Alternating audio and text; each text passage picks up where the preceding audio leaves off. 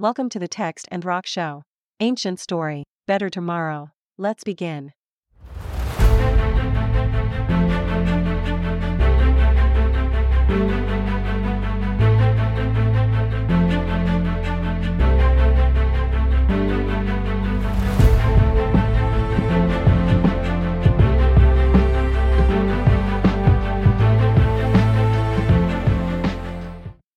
Well, Eric, you want to get in some trouble? Let's go. Oh my! Oh, are we gonna get in like bad trouble? Yeah, yeah. I was gonna launch in with the Memphite creation story, and we'll get there. I've got Yeah? like I've got like a couple uh, great episodes ready to go on that. Okay, But but I was talking a while back with a former student actually about whether to use pronouns when I'm talking about God in this new digital project I'm making. Yeah. Like, do I, even though in all of the Abrahamic faiths, whether it's the Bible or uh, the Talmud or the Quran, God is listed as like He. People will talk about God and say He does this, or um, you know, I put my faith in Him. I was mm-hmm. talking with my student Jake about like whether or not to use gender, or whether that's just a complete turnoff to today's generation. right. And Jake was like, "Well, you know, obviously we know God doesn't have a penis," and I mean that was his starting point. And we and we laughed about that because it's like it's funny to say that, but then you think about how long in history God has been like a male gender, and it's just assumed. Why wouldn't God be male in mm-hmm. in all of the literature? yeah, but the literature is being written by exclusively men like mm-hmm. there was debates with like a couple of the biblical books whether a female might have written them and you know in favor of that was like look at a poetess like like sappho from greek literature somehow rose to the literati where she was educated and produced a body of work. Um, and on the other hand you have to hold against that. The gateway to producing literature is education and then cultural acceptance. And so you have to learn right. like you're yeah, talking about yeah. populations where 10 15% can read and write and most of them are doing scribal work like keeping track of records Keeping track of records, very yeah, few yeah. people get to sit down and write like today i mean i have so many amazing friends working on creative projects and they sit down and they write every day Uh-huh. Yeah. or they write music every day and Yeah. it's like that is not the world that produced some of these sacred texts Yeah. it was more like 10 15% could write and they were all male educated in the scribal system Yeah, by and large Yeah. with a few exceptions right uh-huh. and so naturally they describe god as male again and again and again yeah, the other piece of that puzzle is that all of the Abrahamic faiths, their starting point is the Hebrew Bible. That's the literature about their God, right? Their God is originally a storm god named Yahweh. right. In the Bible, what you have going on is you have two names used for God in Hebrew again and again. You have Yod He Vav He, Yahweh, and you have Elohim. If you've ever Right. heard the term Elohim, right? Yes, right, Now, right. Elohim can be just a generic term for God or the gods or the divine council. Oh, I didn't realize that. It's also an extended name for El.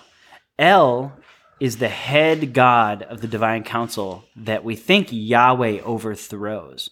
You see, behind the Hebrew Bible, you have a combat myth, just like you have in Mesopotamia or Right. Egypt or Greece. Okay, Right? So okay. think, think the uh, Olympian gods headed by Zeus overthrow the Titan gods. And what you have there is a storm god that's overthrown the god that has been on the, the like throne or has been king, and now that god's going to rule. Yeah. In Mesopotamia, you have this story. In Egypt, when we get into our next creation myth, you're going to see the thing behind the thing is another combat myth. Yeah. In Israelite lore, yeah, you can totally take a drink of your coffee. you think you're going to make more noise than Moses? He's like walking up to me with this football and drooling on my leg. Like, oh my gosh. Good boy. Good boy. Yeah, so the thing behind the thing in the Bible is that Yahweh is a storm god from the south that overthrows El, right?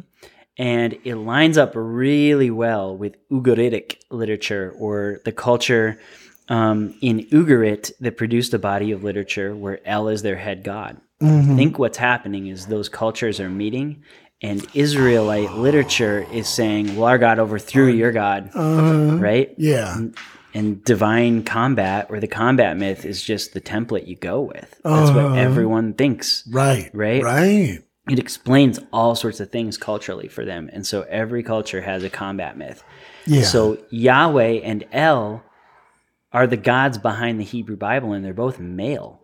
Uh-huh. That's why you have God as He over and over again, and then Right. interpreters just carry that forward. Why right. wouldn't you think of God as He? It's written in the Word of God or Scripture or the Bible. Yeah. and so God Yeah. is He. Right. Right.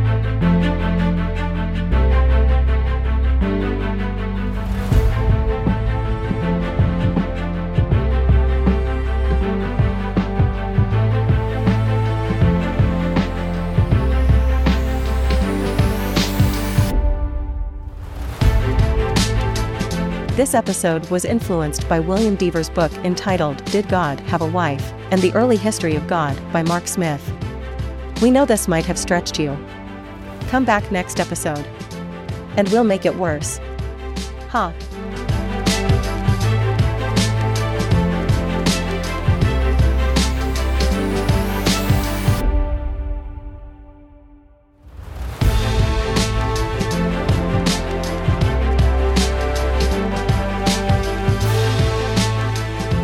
Text and Rock Show is the creative work of Mark Schaefer and Eric Madison.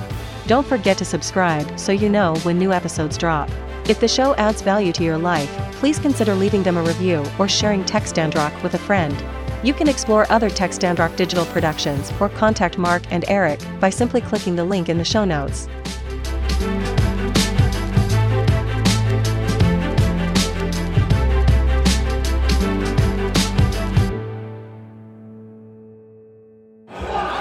Okay, Mark. Yes. So there's this guy. Yeah. He's brand new in heaven, so they're giving him the tour. Right.